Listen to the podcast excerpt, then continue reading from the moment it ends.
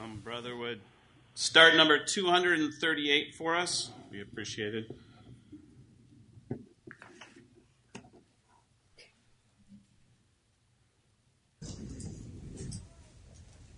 Our shepherd is the Lord.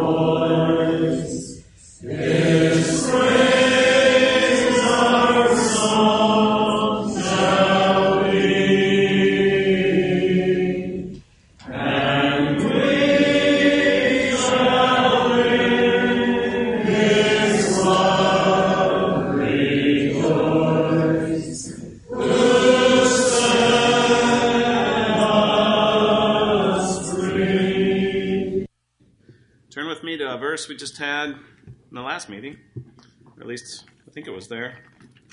Um, Malachi chapter 1. This is not where we're going to spend our time, but it, it captures the spirit of what's on my heart.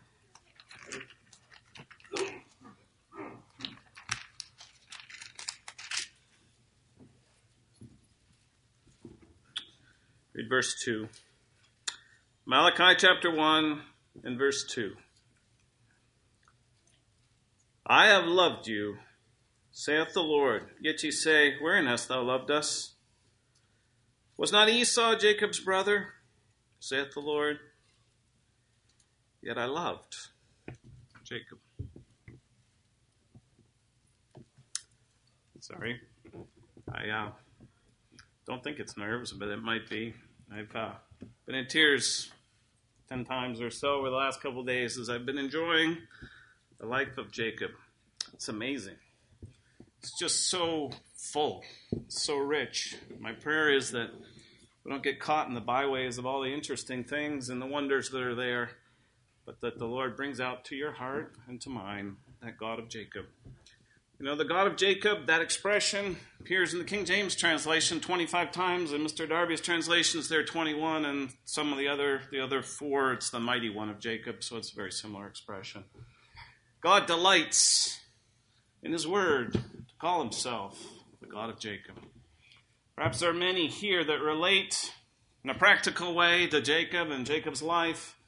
Enter into that. I just want to encourage your heart this afternoon to come to know the one who was Jacob's shepherd. Now, I'm going to read the half of the burden. I'm going to save a good part to the end, and I'm going to give you the, a theme so you don't get lost. I'm going to turn to a verse toward the end, and I hope we'll come back here in Jacob's life. It's just an unbelievable, full story. Well, we've turned to it in, in uh, Genesis 48. As you turn there, and reading through the life of Jacob two days ago. It took me about an hour and a half or so, just and that's pausing to stumble and look at in awe and then wake up and keep moving because it's a, it's a wonderful story. So there's so many things there. I would strongly encourage you to read it. And one other word as we begin, just finished my personal reading yesterday, the book of Malachi, reading through the prophets, ending with Malachi. Enjoyed the verse we just read. But if you read the two together, the life of Jacob with the prophets, it's a beautiful, beautiful connection. And it's full of all kinds of themes. For the Lord's help, I want to focus this afternoon on one and probably stumble on a few other beautiful byways. But that one is captured in this verse Genesis 48 and verse 15. Read 15 and 16. And he blessed Joseph and said, This is Jacob.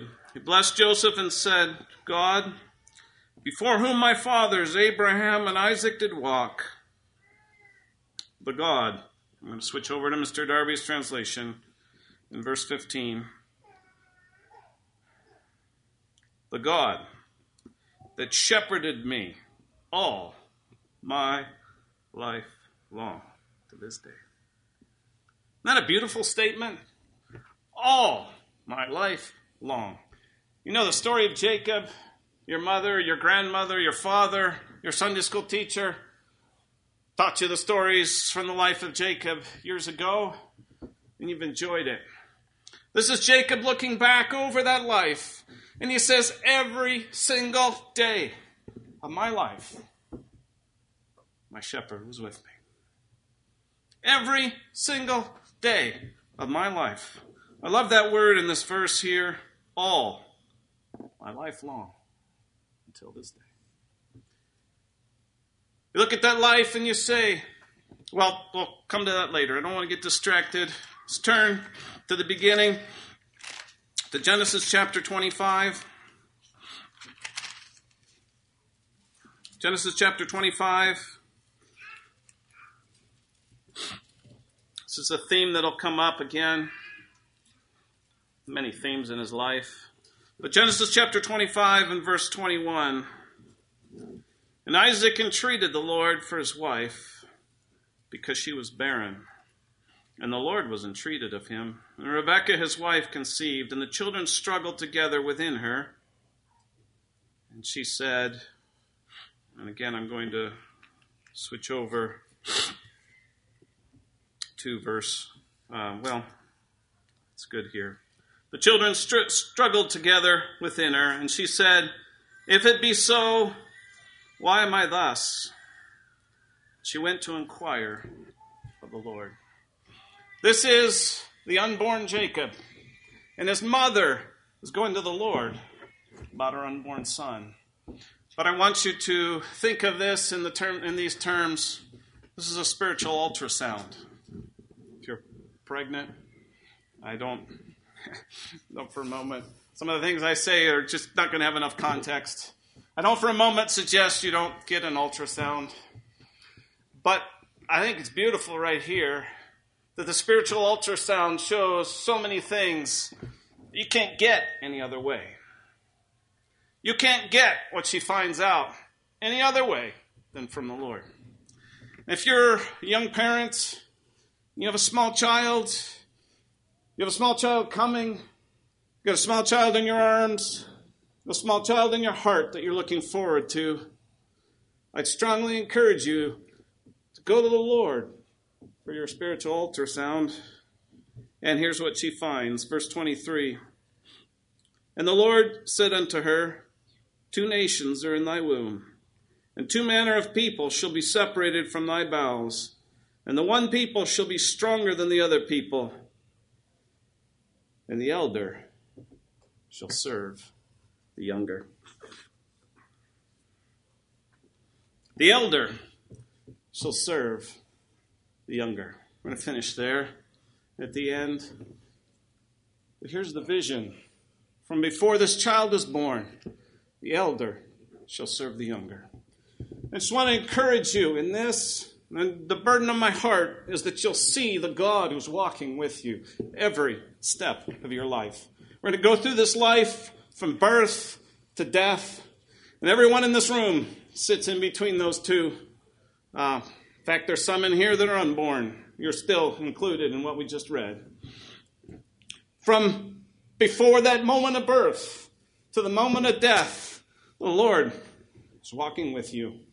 He's looking into every single detail of your life, and it's for good. It's for your good.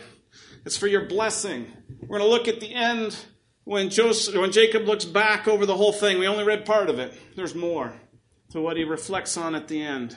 But here from the very beginning, there's this the elder shall serve the younger. Lord had a purpose in this life, and he had a love for Jacob.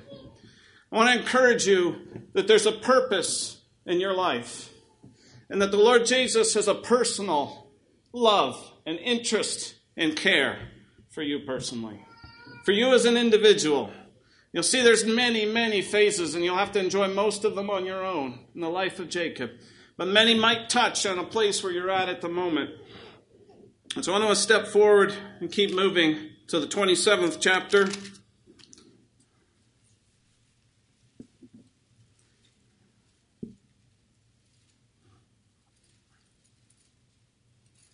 Twenty-seventh chapter, and by the way, I the life of Jacob is, is packed with the importance of the government of God, with self judgment, of reaping what we sow in a negative sense, and so on. That's, that's an important part of the story. It's just not the part the Lord's laid on my heart this afternoon. As you read through it, the Lord can lay that part on your heart. It's a very important part of the story. It's very much there. It ties in so beautifully with the prophets, with all that Israel needs to learn. And when the Lord refers to the God of Jacob repeatedly, he's talking about that one that he had to draw all the way along to the end. So I don't skip over it. But that's not the burden in my heart this afternoon. So I just want to jump into the middle of this chapter and look as we go together at Jacob's relationship to his God. Verse uh, 19. Genesis 27 and verse 19. And Jacob said unto his father, I am Esau, thy firstborn. I have done according as thou badest me. Arise, I pray thee, sit and eat of my venison, that thy soul may bless me. And Isaac said unto his son, How is it that thou hast found it so quickly, my son? And he said, Because, now watch carefully, the Lord thy God brought it to me. The Lord thy God brought it to me.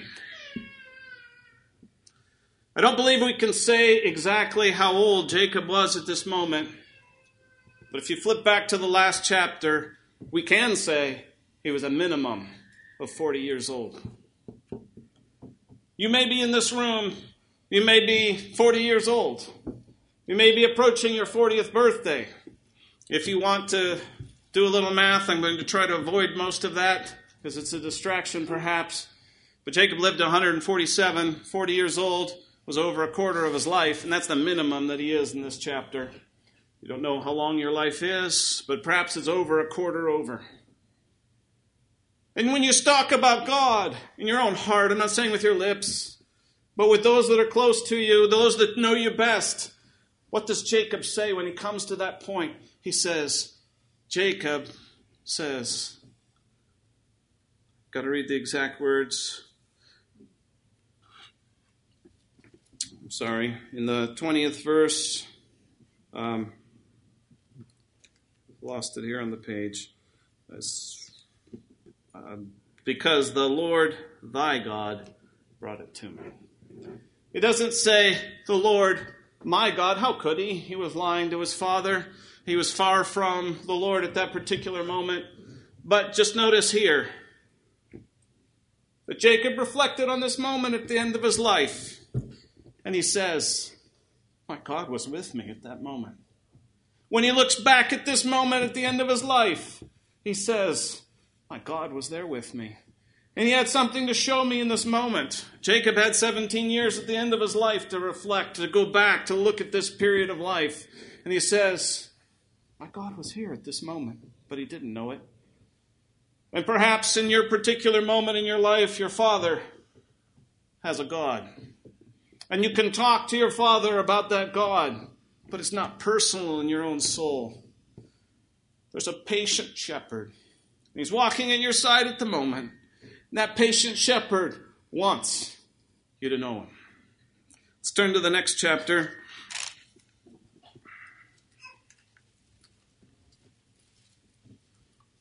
The next chapter, what we're going to read, occurs, I believe, sometime later. Genesis chapter 28. We do know how old Jacob was in this chapter. You can find it out. You can trace back you want to go through that afterward, I'll go through it with you. But I'll give you this much Jacob was over half of his life at this point. Jacob was past the midpoint of his life in this chapter. When he heads out for Padan Aram, when he heads out for Uncle Laban's house, over half of his life is gone. Let's take stock of what Jacob has. Jacob has thy God, not my God. Jacob has, we won't have a time to look at the verse, Jacob has a staff. Jacob has no wife. Jacob has no children. Jacob has nothing but a staff. He says when he meets the angel that he, when he reflects back on it, he says, When I crossed that river going out, I came out with a staff. And later he says, I came back with multiple companies. So here as he goes out, and maybe you look at your life and you say, I'm over half the way through my life. And what do I have? The Lord hasn't brought me a wife. The Lord hasn't brought me children. And yeah, I'm supposed to have the better place than my brother Esau. My brother Esau, he's been married for 37 years. Sorry, I gave you the number. My brother Esau's been married for 37 years. My brother Esau has children. He's not just my brother, he's my twin. Where's the word of the Lord? Where is he? Maybe that's where your heart's at at the moment. I want to encourage you. Jacob looked at this moment, this moment in his life, and he said, my shepherd was with me in this moment. My shepherd was at work in my soul, bringing me to know him, to know him personally. There's a work that the Lord's doing in your heart. If you look at it with your eyes of sight, that's another thing you can look at. You have to look at it on your own. The word, the number of times that Jacob sees this and Jacob sees that and Jacob sees the other. Jacob had throughout most of his life. He's looking at this and he's looking at that, and even later in his life, he hears the words of Joseph, but when he sees the wagons, his heart changes. But that's not how Jacob's story ends. And if you're in the middle of your story and you're looking out and you're saying, Well, I see this, but I don't see God, I want to encourage your heart that the God who walked with Jacob every single step of his life, if you know him as your Savior, he's at work in your life. And everything that he's doing in the moment, at the moment in your life, is for a purpose And we'll see some of those purposes at the end of Jacob's life. But here in chapter 28, we'll read verses 3 and 4. Isaac speaking to his son Arise, go to Padan Aram, to the house of Bethuel, thy mother's father, and take there take thee a wife from thence of the daughters of Laban, thy mother's brother. And God Almighty bless thee, and make thee fruitful, and multiply thee, that thou mayest be a multitude of people. What an encouragement. What an encouragement from his father. Where's his father saying to him, You know, Jacob, you deceived me. You know, Jacob, you put on an elaborate show to get the blessing. You deceived your brother Esau to get the birthright. Jacob, you don't deserve anything. No, Jacob didn't deserve anything, but that's not the point. Isaac knew God had revealed himself to him as Almighty God. God had revealed himself to Abraham as Almighty God. Jacob will learn God as Almighty God. Let me pause for a moment, take a brief digression. It's a, it's a beautiful study. You can take it up on your own. There are at least four characteristic names of relationship in the Word of God where God specially places himself in relationship with his people. This is the first of them, the Almighty God. The second is Jehovah with his people Israel. The word Jehovah has already been used throughout in this book of Genesis up to this point, but he reveals himself in relationship with his people under Jehovah. He reveals himself as the Most High, and he reveals himself in particular relationship as Father. We're not looking at that father relationship at the moment because the burden on my heart is that you will know the character of the person who's walking with you. But as an aside here at the moment, Jacob, I'm sorry, Isaac takes what he knew, the characteristic relationship of God, and he expresses it, he speaks it to his son's life. And what you know, if you're a parent, you're a grandparent, you have a father role or a mother role in the assembly, whether or not you have physical children, what you have in your heart of God is what you have to give. What you know and that relationship that God has brought you into is what you have that you can pass on to another. And here, Isaac does it with his son. To me, it's sweet that Jacob hears these words. He's going to know the reality of it before his life is over. The Lord completes what he starts. If He started a work in your life, He will complete that work. And so He's at work here in Jacob's life, even though it's over half over. He's at work. A little further down in the chapter, just to read it, Jacob's on his way now. Now it's not the voice of his father, it's the voice of God. Verse 13 And behold, the Lord stood above it it's talking about the vision and the Jacob's ladder and so on. It's got a millennial figure. There's wonderful teaching in it.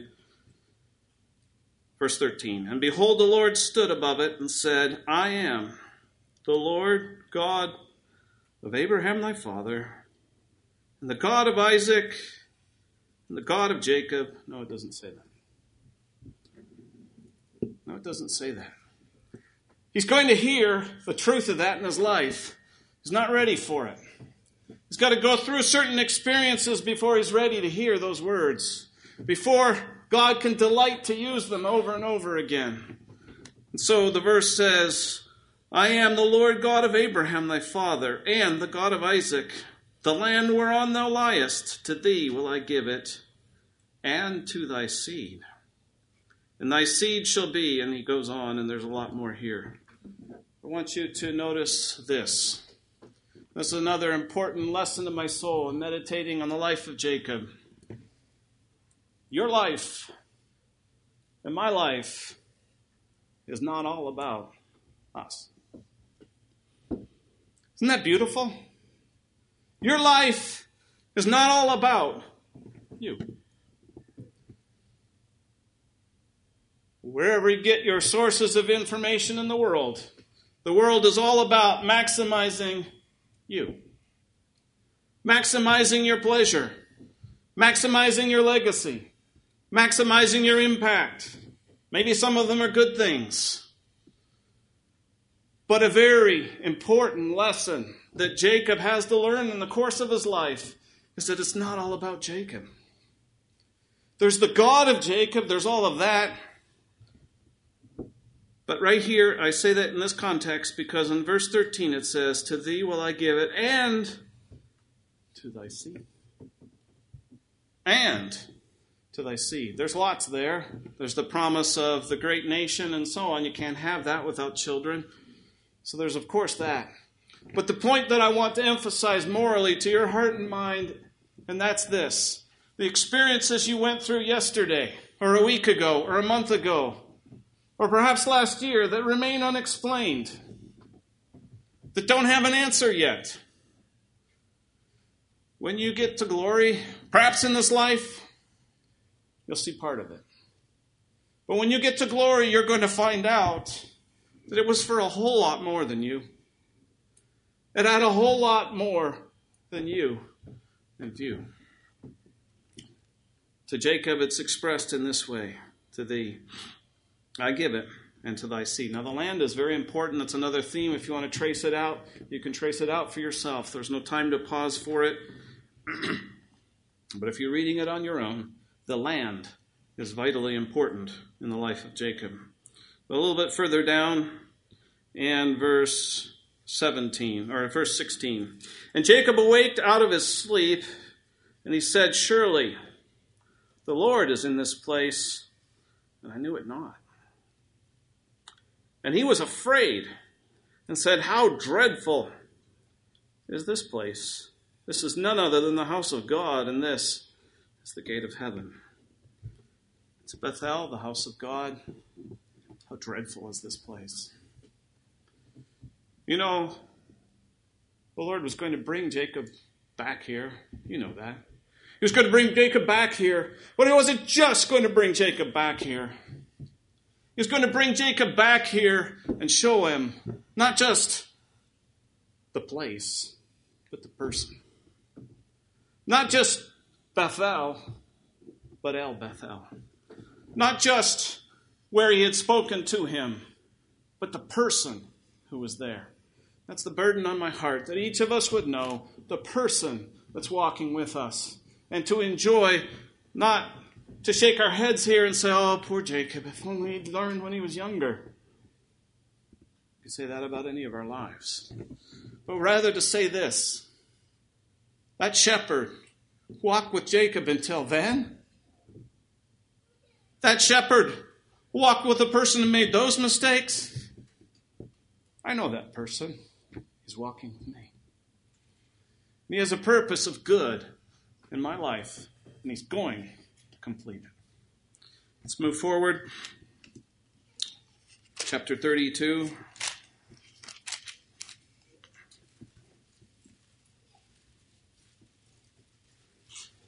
Skip over the intense period of Jacob's life.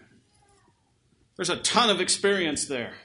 And a ton of experience, I dare say, not a single person in this room will ever go through. But he had an intense time.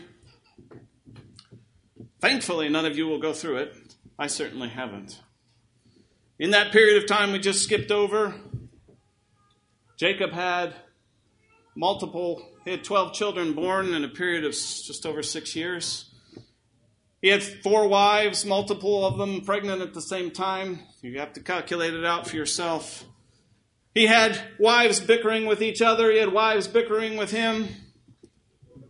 And in that period of time, he was intensely busy with his job. He was out all night.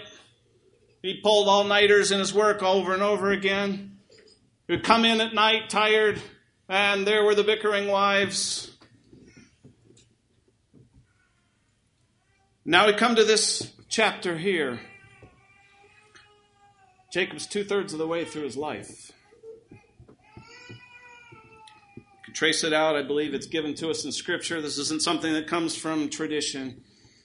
In this chapter here is 97 years old. I doubt there's a single person in this room. Maybe I'm wrong. Our sister Dorothy Thompson, there's a person I met this past Lord's Day. He's 102. Maybe there's somebody in here that's 97 plus, but I think we're all under that number. Jacob's about to learn a vital lesson. So if you haven't you haven't learned it yet, or if I'm not there yet, that's okay. There's a shepherd who waited longer to teach Jacob this lesson.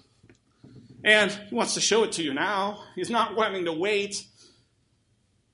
But you're going to learn it younger than Jacob if you learn it today. And it's here at the end of the chapter. We'll read from verse 24. And Jacob was left alone, and there wrestled a man with him till the breaking of the day. When he saw that he prevailed not against him, he touched the hollow of his thigh, and the hollow of Jacob's thigh was out of joint as he wrestled with him. And he said, Let me go, for the day breaketh. And he said, I will not let thee go, except thou bless me.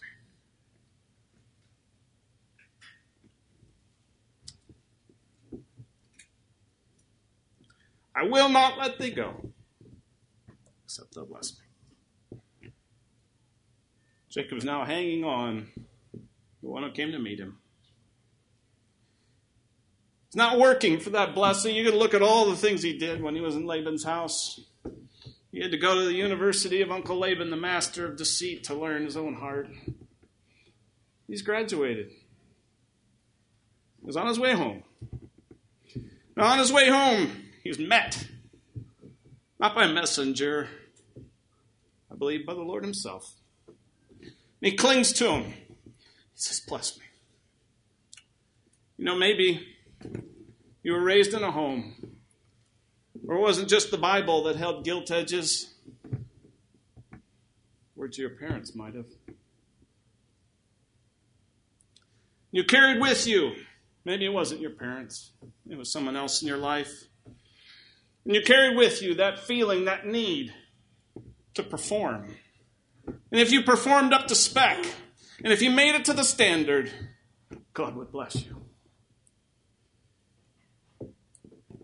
Take nothing away from the very important. I don't I said at the beginning there's comments I'm going to make along the way that don't contain enough context and this is one of them.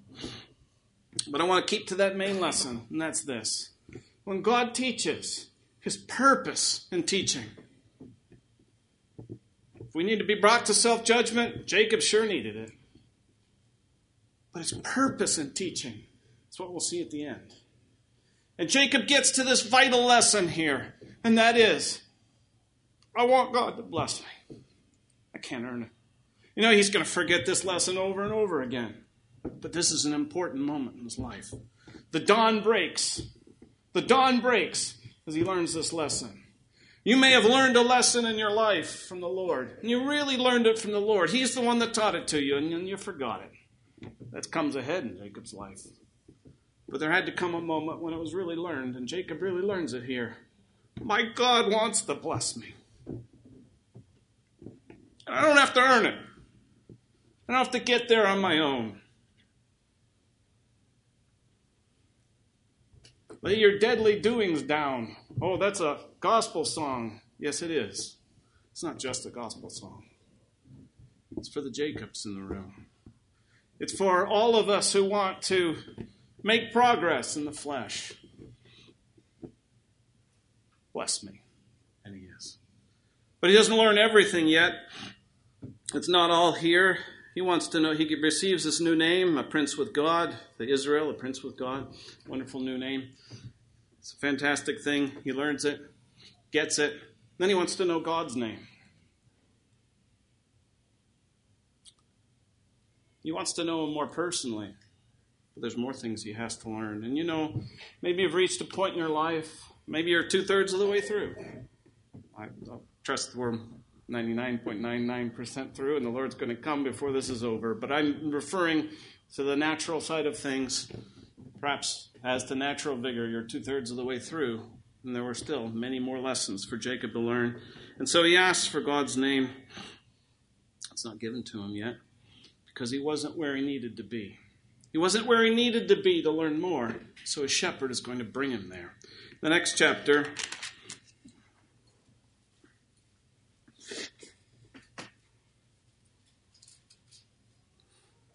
Can't give you a age for Jacob on this. I don't believe Scripture pins it down exactly.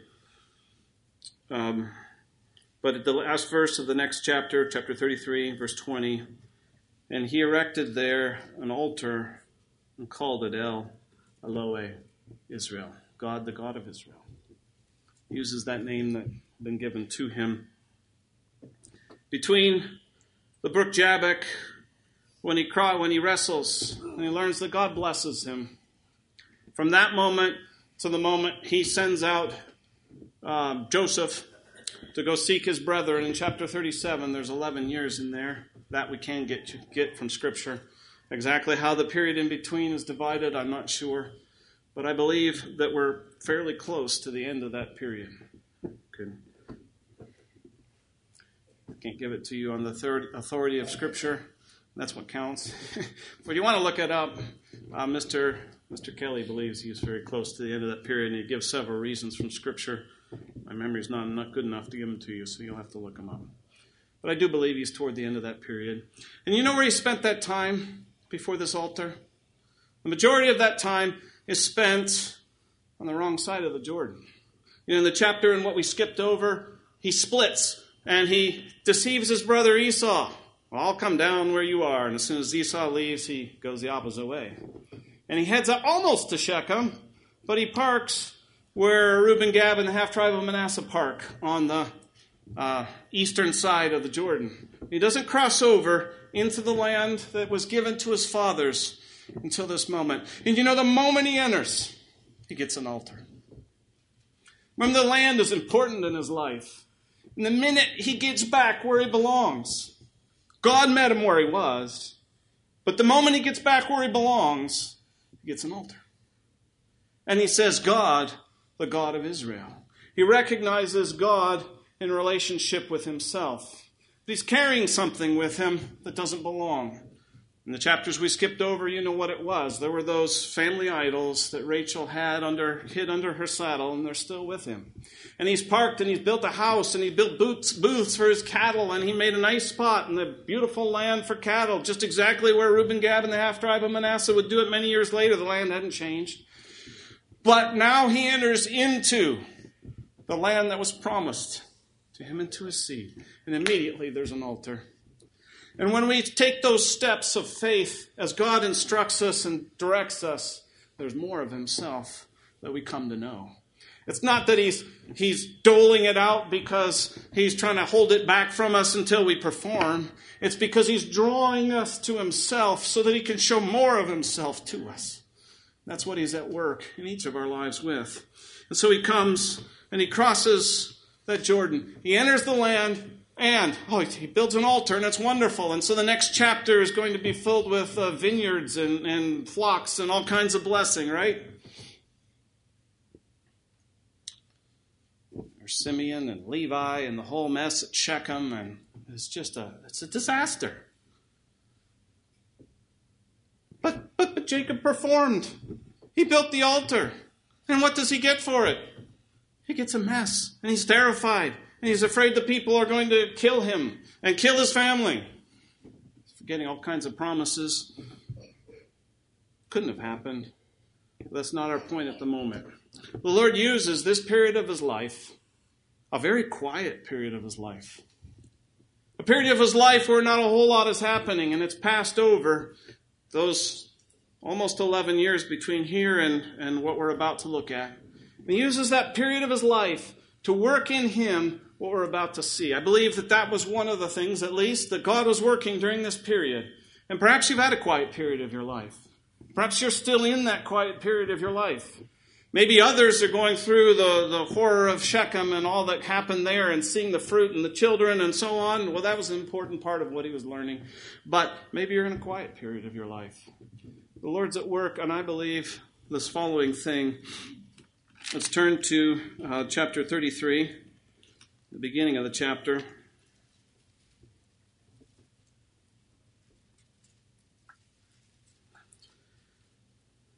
Just read the first few verses.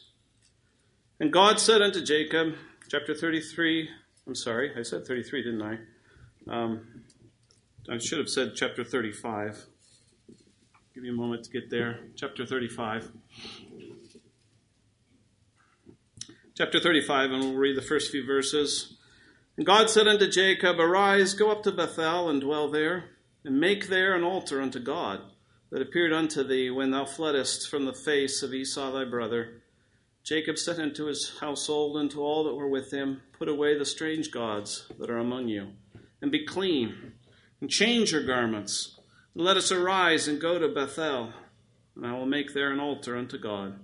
We'll pause there.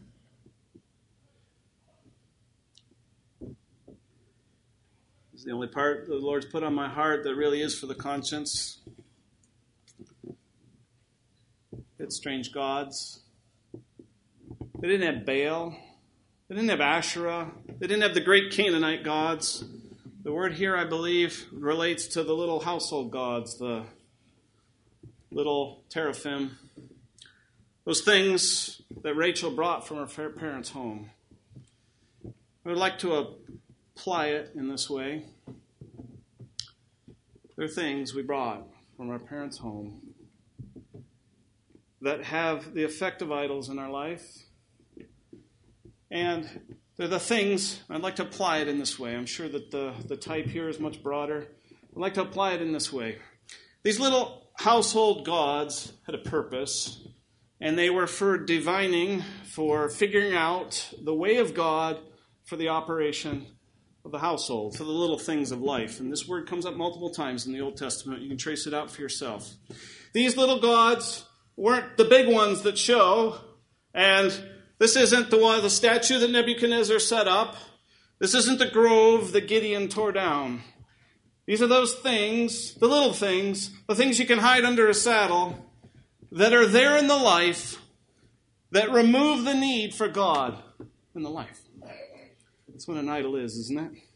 It's those little things that remove the need for God in the life. I'm going to give you only two just to give illustrations of the principle. You'll have to apply them for yourselves.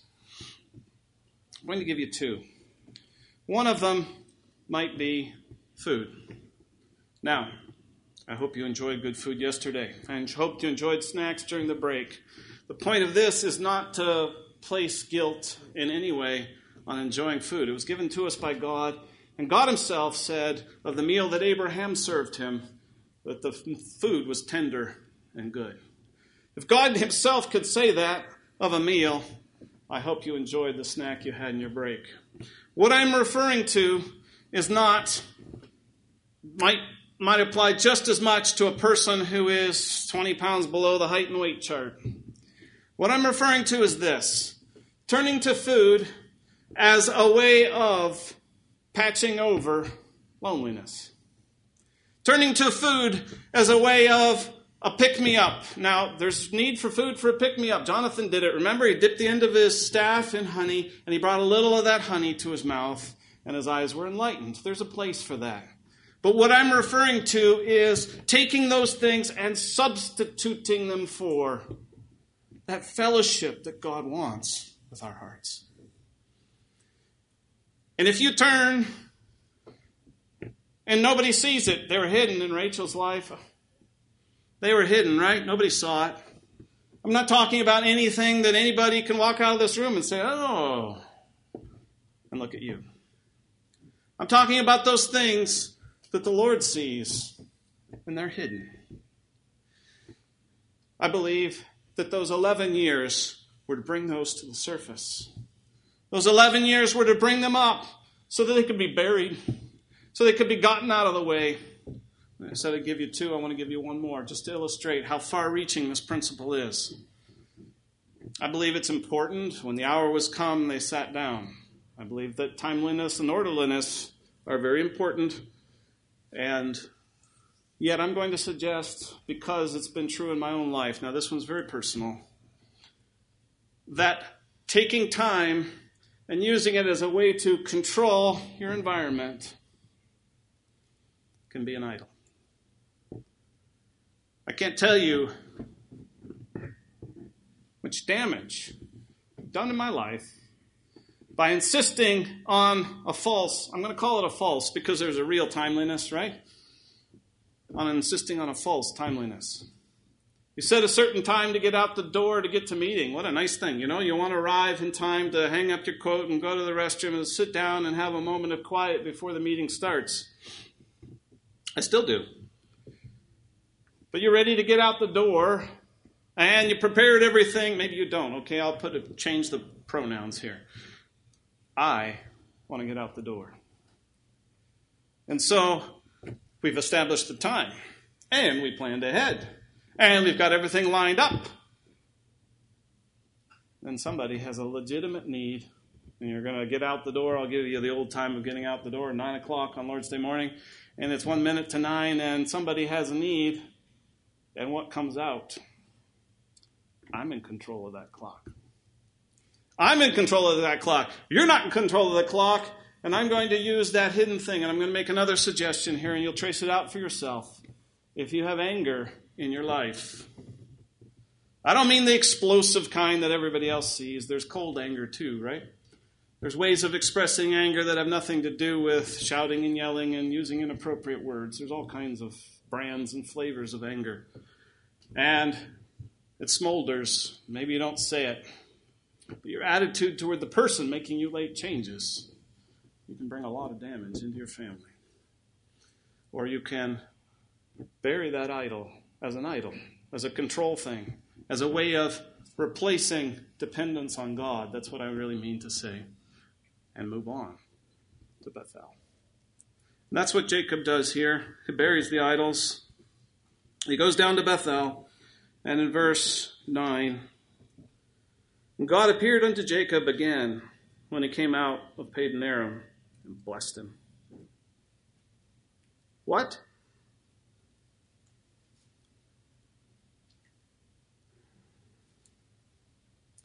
Came out of Padan Aram 11 years ago.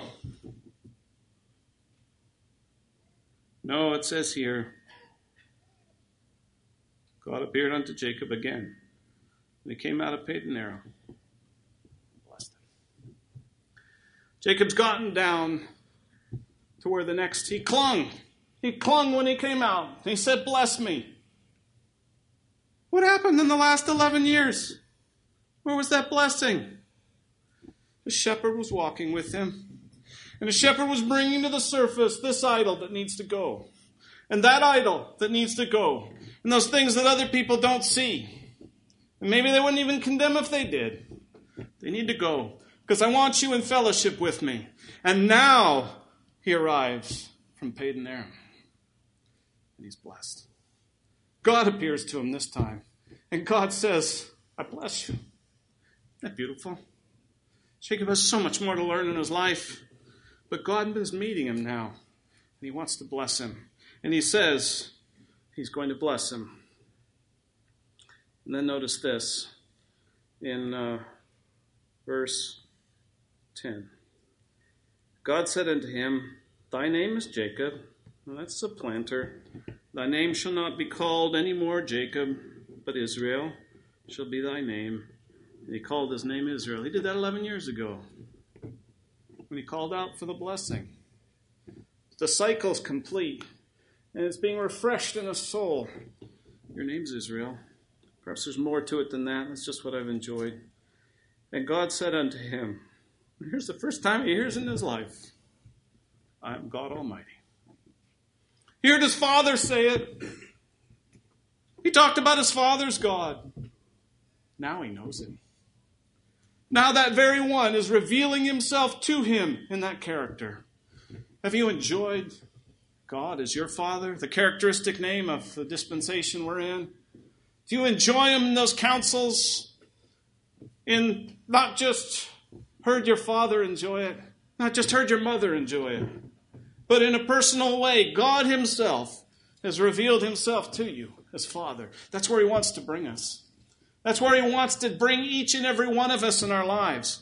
Not stop short, but get to this point where we know Him and His character, just as He wants to reveal Himself to us in our day. And that's the journey we're on. Had a lot of stops, didn't it? Our, our lives have a lot of stops. They've got a lot of steps, but every single one, let me emphasize it again Every single one was necessary for Jacob.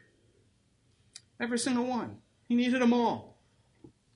The Lord God that shepherded me all my life long unto this day. There's nothing wasted. He had a lot to learn. Yes, I know there's reaping and there's lots of other lessons, and they're important.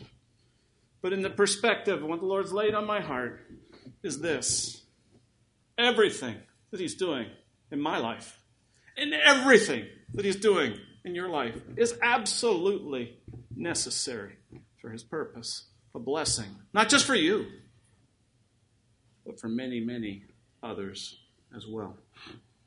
Let's move on, and I'll touch on them lightly. Chapter 46. An awful lot happens in here. Quite a bit more of Jacob, really, in these chapters.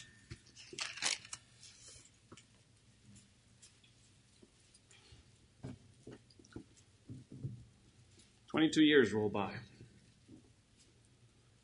You flipped your page, you did it in about three seconds. You just flipped past 22 years. Jacob's life.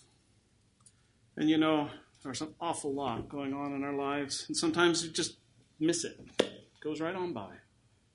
There's something that God was working out in those years, and we get some of it here. Chapter 46 Jacob's ready to go down into Egypt. Um, maybe I should read the last verse of the prior chapter, chapter 45, verse 28. And Israel said, It is enough. Joseph, my son, is yet alive. I will go and see him before I die. And Israel took his journey with all that he had, came to Beersheba, and offered sacrifices unto the God of the, his father Isaac. God, notice this, God spake unto Israel, prince with God, in the visions of the night, and said, Jacob, Jacob. This is a tough moment in Jacob's life. I'm going to suggest, at least I have enjoyed the following. Jacob's come to appreciate the land. He's been promised that land.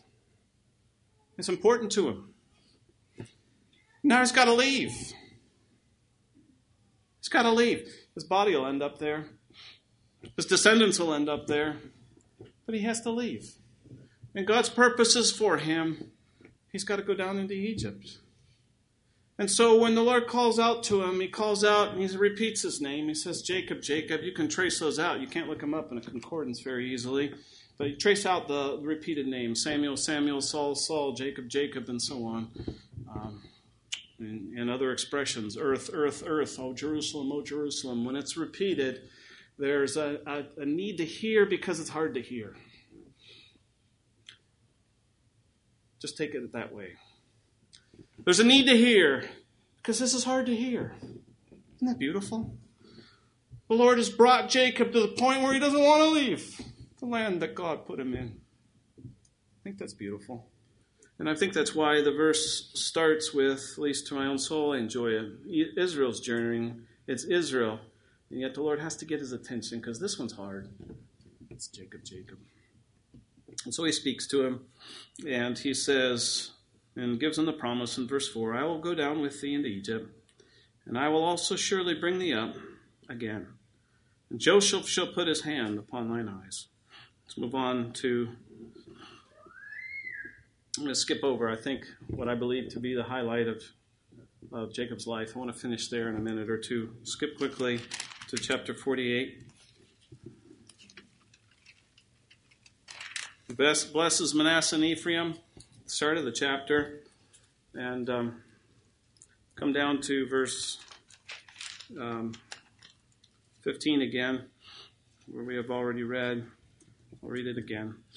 And he blessed Joseph and said, God, before whom my fathers, Abraham and Isaac, did walk, the God which fed me all my life long until this day. Knows a lot more now, doesn't he? So, looking back, I believe here he's about to die. The next chapter is an explosion of prophetic beauty. There's so much in it. And he gathers his feet into the bed and he dies. I believe he's almost at the end here, 147 years old, 17 years in Egypt.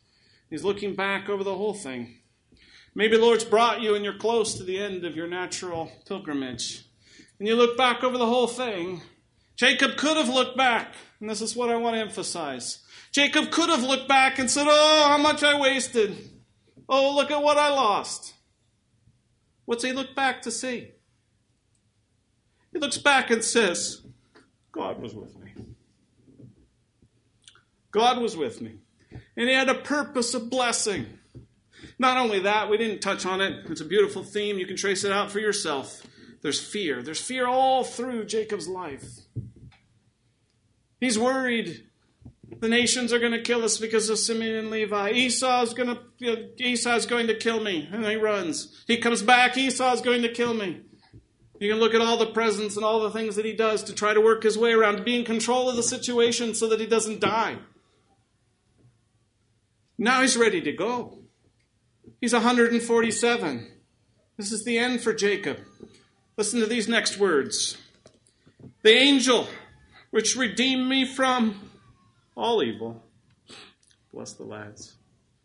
I believe in its context often in the Old Testament. That's how I take it here, and correct me later if it's wrong. I believe that really what he's talking about is all those bad things that happen. And they, they happen to teach lessons, and they happen for whatever purpose God has. And it says, The angel which redeemed me from all evil. He's looking back and he's saying, Look at the situation here. I lost my wife by the roadside in childbirth. Is he grieving over it now? No. The Lord kept me out of trouble because I had something to learn there. And on and on and on.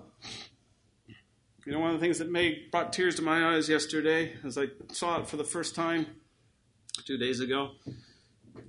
You know that gap? There are like 16 years between Joseph and Benjamin. All the other kids packed together in six years. And then there's this big gap. And then Benjamin. Joseph's the suffering Messiah, right? Benjamin, look at the prophecy in the next chapter. Benjamin's the reigning Messiah. They hug and weep earlier than this moment here, and it's a beautiful thing in itself. You and I live in that gap. There was a purpose in it. There was a purpose in it. In between the one and the other, there's a big gap. And you and I live there. It wasn't all about Jacob, it's about you. It's about me. It's about God's purposes and blessing. Let's finish with this. Turn over, and I'll suggest in a moment why I say this, I believe, is the high point of his life. Chapter 47, verse 31.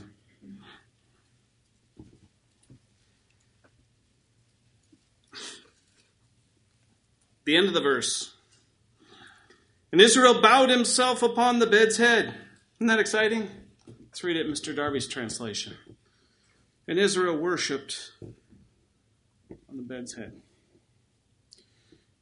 We don't have time. Turn over to Hebrews 11. You've got time and look at it. And trace the footnotes. Hebrews 11, when it says he worshiped leaning on his staff, it's talking about this verse. It's, trans, it's uh, given to us in Hebrews 11 from the Greek translation of this verse. In Genesis, he worships and then blesses. But when God summarizes that part that he wants to give to us in Hebrews 11, what does he do? He says he blesses and then he worships. The order is reversed in Hebrews 11. What was the crowning moment of Jacob's life? He worships. He knows God, he delights in him. Time's gone. I'm finish with this thought. It's been precious to me in the last month or so. Maybe you've enjoyed it your whole life long. Came to me like meditating on where my dad's at at the moment in his life, and others like him. Lord Jesus hung on that cross, and there were nails in his hands. And in John 19, he didn't have hands to take the vinegar to his mouth. since they put it to his mouth. He didn't have hands to take it. Divine Son of God doing the become man on the cross, doing the greatest work that will ever be done. Did it without hands. He did it without feet. Yes, he wants us as servants. My Father worketh hitherto, and I work. He wants us as worshipers. He wants us knowing Him personally. And that's why He's our God every single step of our lives.